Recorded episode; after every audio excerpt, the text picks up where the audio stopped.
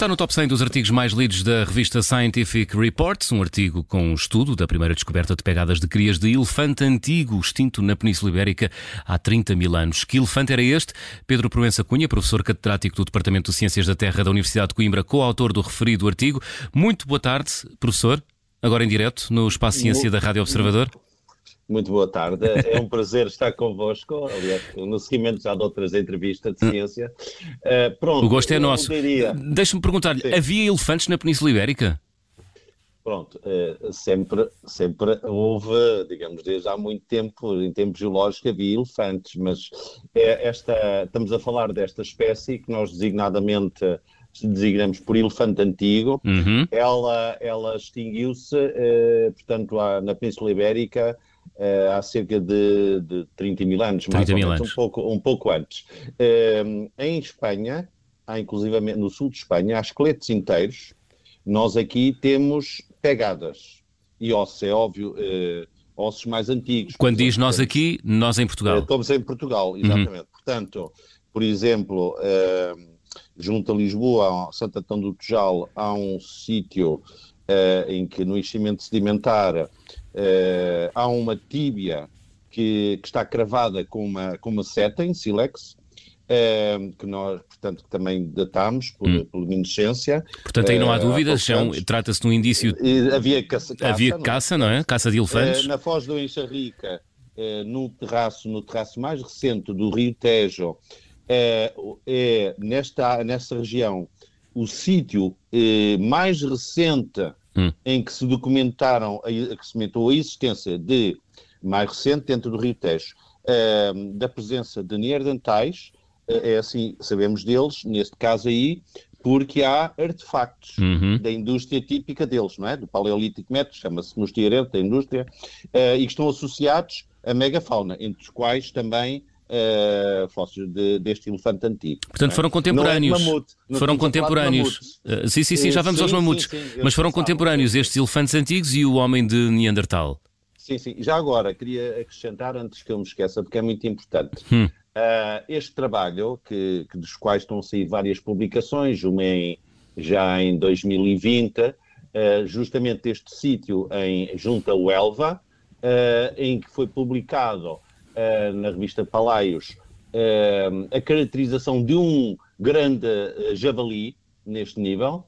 e depois apareceu agora este artigo, hum. que foi publicado em, no ano passado hum. e que está a ter, portanto, na Scientific Reports, e que está a ter muita, muita, muita procura. Agora, chamo a atenção que isto insere-se, estas publicações, que estão aqui também a ser referidas, o primeiro autor é Carlos Neto Carvalho. Não. Eh, ele é, ele é um geólogo, é o geólogo responsável no, no, na Geoparque Unesco da Naturtejo e ele está a acabar o seu doutoramento em Geologia, do qual eu sou co-orientador científico, mais dois outros colegas. Muito bem, portanto há muita gente envolvida no estudo, é. muitos investigadores. Dele, a temática dele, e isso é que eu queria deixar, é, claro, é ele está a estudar pegadas essencialmente em eolianitos. São antigas areias dunaras que, ao passar algum tempo, estamos a falar de areias que se depositaram há, há 120 mil anos, há 80 hum. mil anos, há 30 mil anos, consolidaram e, portanto, hoje em dia encontramos essas pegadas. Hum. Então, portanto, eh, estudamos e datamos já, por datação absoluta, eh, ainda não estão publicadas, mas já temos a idade, em Odmira, as mais antigas pegadas de elefante antigo. Em Odmira?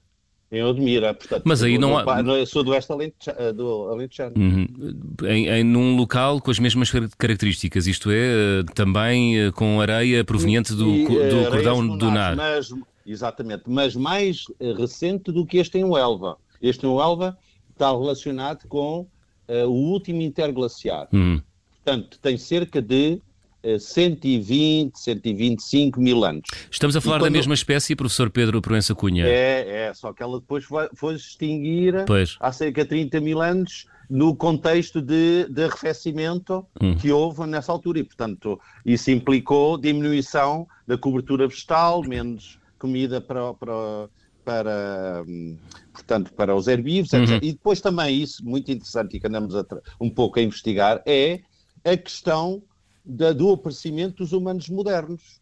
Como assim? Os, os, humanos modernos, é? no, uh, portanto, estas duas, considera-se que hoje em dia os neandertais e os humanos modernos não eram espécies distintas.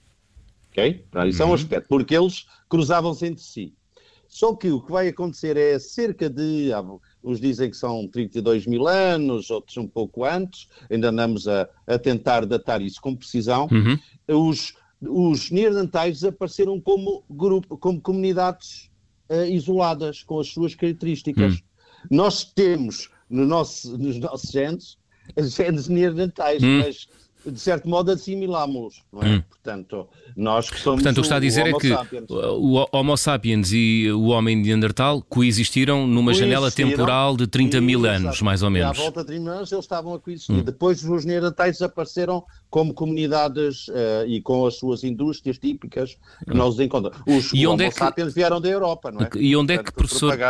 E onde é Sim. é que, professor, essa, co essa coexistência de o homem neandertal, e o homem e o Homo sapiens se cruza com a história deste Paleoloxodon antigos, o tal elefante antigo. Ora, ora bem, portanto, uh, portanto, penso que me está a falar um bocadinho que eu dei o contexto deste, deste, deste artigo, não é? Sim. Portanto, o que é que se passa? Uh, houve, uh, no contexto de, uma, de, um, de um temporal, o que aconteceu é que houve erosão numa praia em Huelva, junto a Huelva, uh, Mata Las Canhas. Uhum. E ele fazer erosão, ele foi deixar exposta uma superfície que tinha um certo grau de consolidação, porque já era antiga, com cerca de 120 mil anos, mais ou menos, em Arnito, e uh, essa superfície está toda pisada, tem, tem, tem, tem pegadas de, portanto, destes elefantes. Estes elefantes são muito interessantes porque são, uh, provavelmente são fêmeas jovens,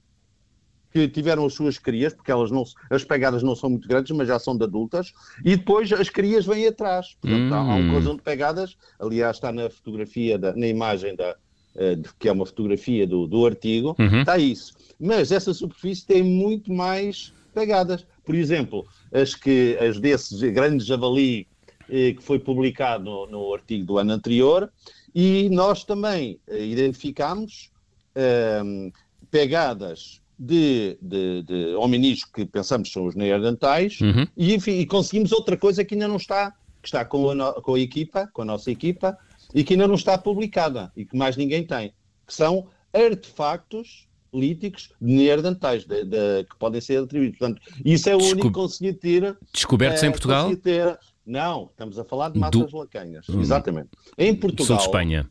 Exatamente. Estamos a falar desse sítio, que é muito interessante porque tem uma uma excelente condição em que nós podemos saber qual era o contexto paleogeográfico, portanto, aquilo é, era um contexto parecido hoje com uh, o litoral de, do Elva, com, com, o Parque Natural de Dona Ana, portanto, hum. o que é que é?